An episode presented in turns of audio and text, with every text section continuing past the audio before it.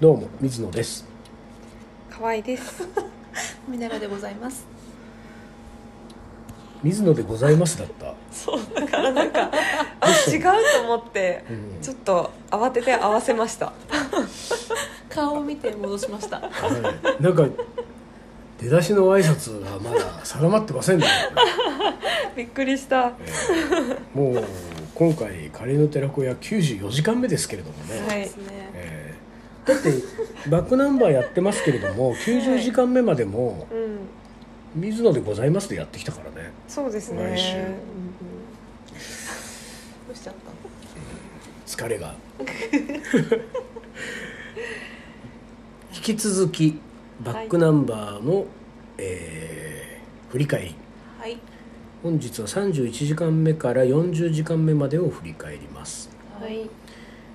カレーの寺子屋31時間目のテーマは書店パトロールについてね。ああ、やりましたね。ああやったやった。続々と出版されるカレー本は書店でどのように陳列されているのか、散歩がてら書店を除く水野さんが見た世界とは。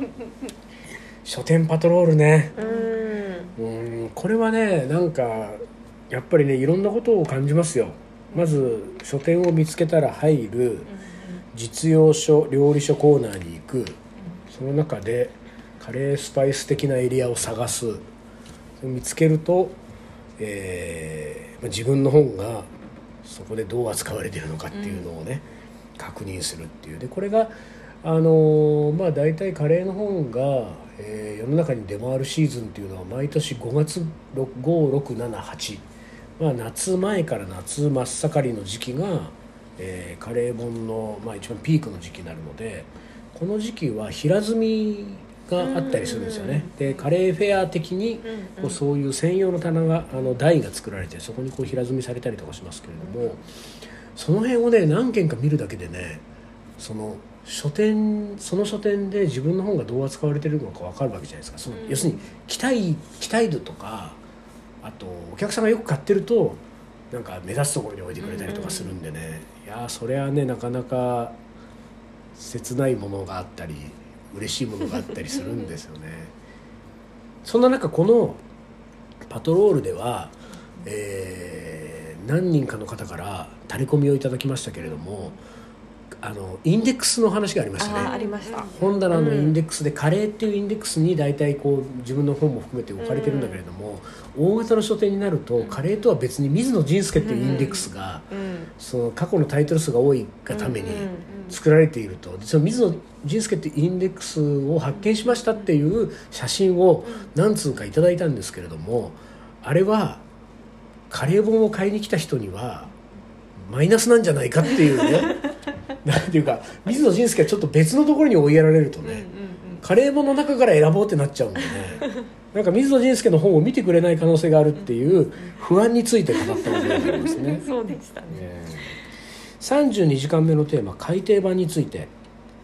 えー過去に出版したカレー本はどんな部分が直し改められるのか。これは、えー初めてのスパイスカレーの第2弾でもっと美味しいっていうやつがありましたけどこれは改訂版が出たんですよね。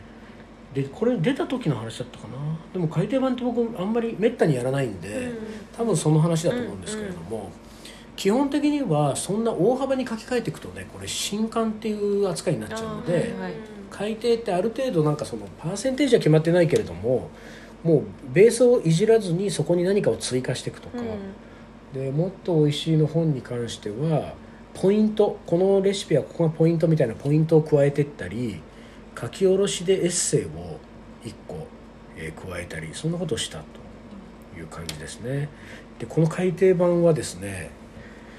あのこれもなんていうか喜んでいいのかどうかっていうあれでしたけども67年前に出した本を改訂したんでレシピの内容は僕からするともう古いんですよね、ところが改訂版は出るなりものすごい勢いで売れて、うんうんえーその年もその翌年も自分の本の中で一番売れるっていうですねすごく切ない僕は今年の新刊の方が売れてほしいのに、7年前の改訂版の方が今年も売れましたみたいなですね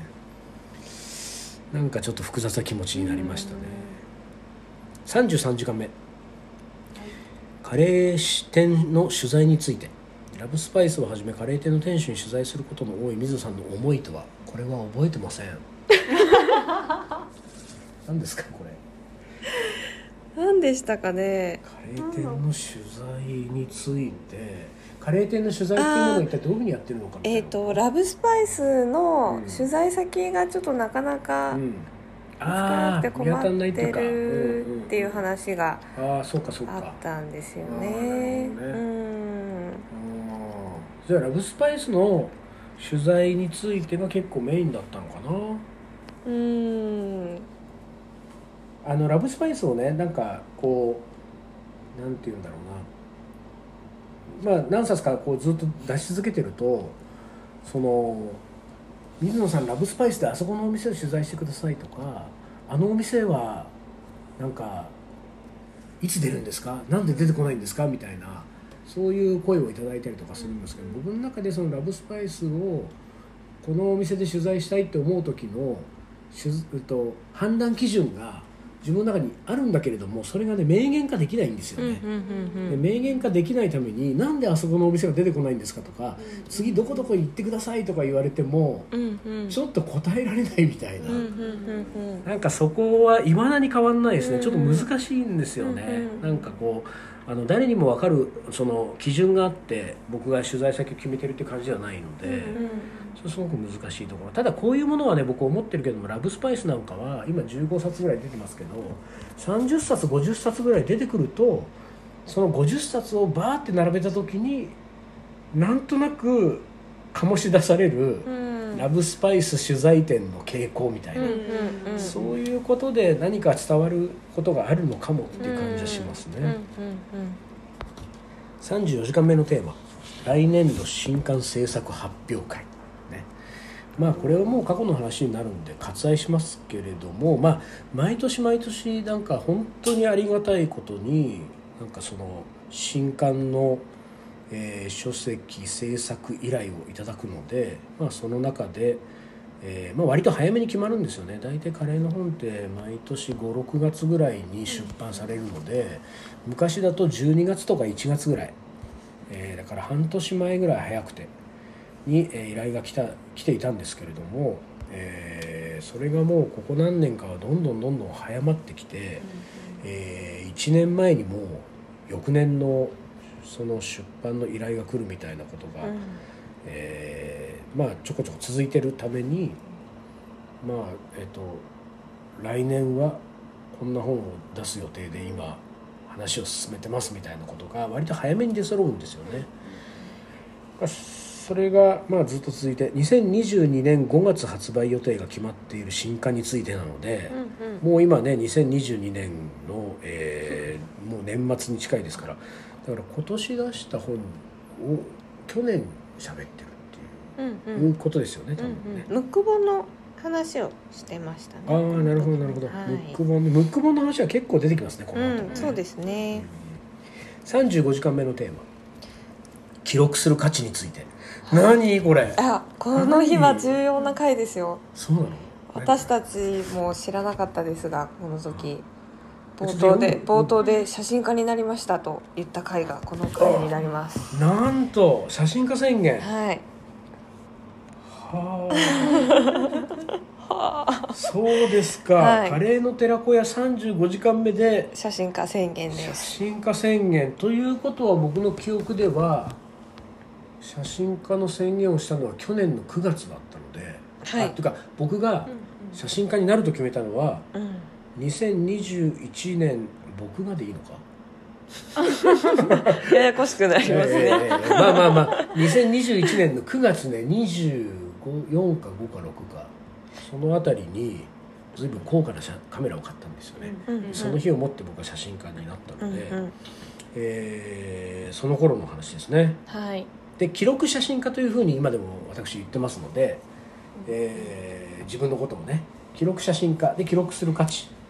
単なる読み物としてのみならず記録としての役割も担う書籍。その重要な役割について真面目に考えます。これでも写真家宣言とがここだとすると、うんうん。次の36時間目と、えー結びつくのかな？36時間目のテーマはカレーの旅について。うんうん。これまでもカレーを追い求めてカメラを片手に世界中を旅してきた水野さんですが写真家水野仁介として新たな旅物語が始まりそうです、なんか随分美しいなんか説明書きになってますけれども、まあ、ジンケ・ブレッソンっていう名前はまだこの時できてなかったんだ、あそうですね、うん。そうですね。写真家になることは決めたけれども、うん。えー写真家活動名はついてなかったはいはいはいはい。ですねうんでこの後だからジンケ・ブレッソンって名前がうんできるけれどそれは多分この後寺子屋でも喋ってますからね多分ね。どっかで出てきますよね、ただカレーの旅っていう、まあ、そのカレーやスパイスを求めて世界中を旅するっていうのはもう長年やってきていて、まあ、記録として、えー自分がその出会ったものの記録としてカメラを携えてパシパシ撮ってはいたのでもう少しそっちを、えー日本語詞を入れてこう自分の出会ったもの体験したものを記録していくカメラで記録していくってことを本業にしようっていうふうに思ったのが、まあ、この辺り。それが写真家っていうことと結びついてるしその記録っていうものが価値のあるものだっていうふうにあのすすごくこの辺りで強く感じたっていう、えーことですね。だから何か僕はまあ今写真家として活動をしている時も何かなんていうかその芸術的なものとか自分の表現を追求しようっていうことよりは、えー自分がこの今まで培ってきたスパイスやカレーっていうものの、えーに関する観点を持って、えー旅をした時に自分がピンときたものについて自分なりの目線で記録をしておきたいと。でこの記録をしたものが誰かにとって何かの価値があるんじゃないかっていうふうにまあ期待して活動をしているっていうことですね。うんうん。でカレーの寺子屋って本について語ってますけど本っていうのはやっぱり印刷物なので、その記録媒体としてねやっぱりなんかその定着させてますからね。インクを紙に定着させてうん。写真や文字っていうものを、えー残してるものなので。うんだからやっぱりその僕はきっと記録することが好きなんでしょうね。うん。そんな記録わざわざ本なんか出さなくてもいいのにっていうものもね本を出したいわけだから記録をしたいっていうことなんだろうなという感じがしますね。37時間目のテーマ。はい。カレー本。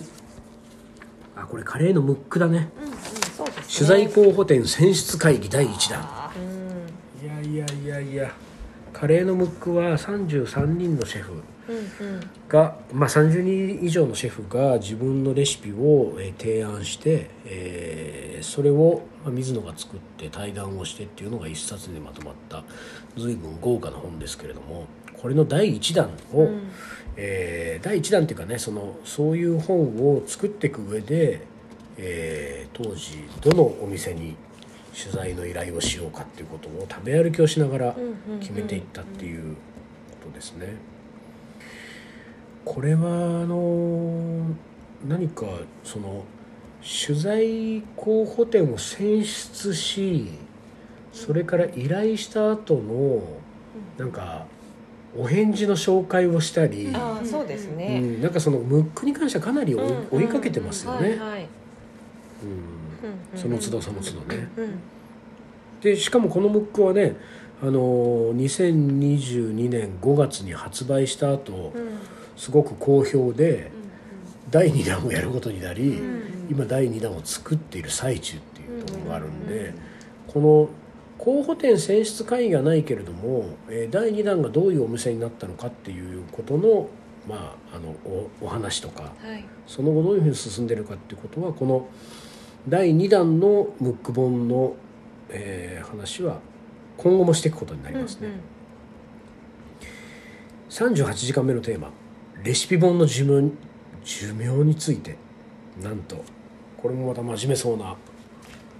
札幌で拾ってきたいい話。なんじゃそれ。常にカレーの OS をアップデートさせ数々のレシピ本を出し出版してきた水野さん。それらのレシピ本には寿命があるのかないのか。札幌で拾ってきたいい話とは一体。これはスープカレーキッチンのそう話かな。ですね。はいはい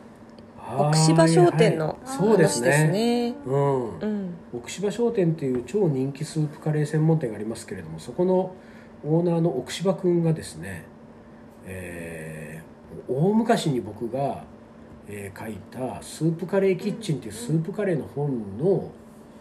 出版された時にまだ奥芝君はカレー屋さんをやる、えーまあ、前の段階だったんですね。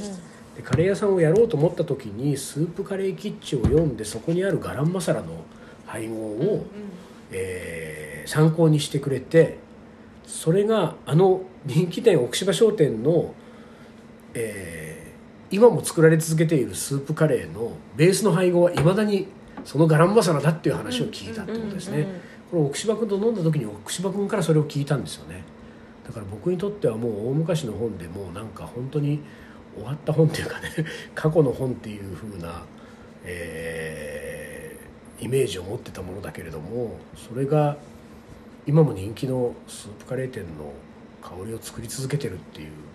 そういう意味ではすごくレシピ本の寿命って長いんだなっていう風なそういうことをそれが札幌で拾ってきた良い話。ところがこれがですね我々はね体験しましたけれどもこのあと別の形で奥芝君からこんなレベルじゃないいい話を聞くっていうね。はこれも後々出てくるでしょうね。いいい話しかないですね。本当にねちょっとうるっと。涙をぐっとこらえた奥芝君とねカレーの寺子屋で対談をした、えー話はうん。またいつかどこかではい。出てくるんじゃないかとそうですね。思います、えー、39時間目のテーマ。はい2022年出版の可能性があるカレー本について。もうなんていうか制作中予定してる本の話をなんかすでに来年の出版に関する話お話がじゃんじゃん来てるご様子の水野さん。中には断ち切れそうな企画も一挙大公開ということうんでね、うんまあでも本当にじゃんじゃん来てたんですかね。9社10案件来てたみたいですね。9社10案件来てたの？その年に？出ますねうん。これはいくつか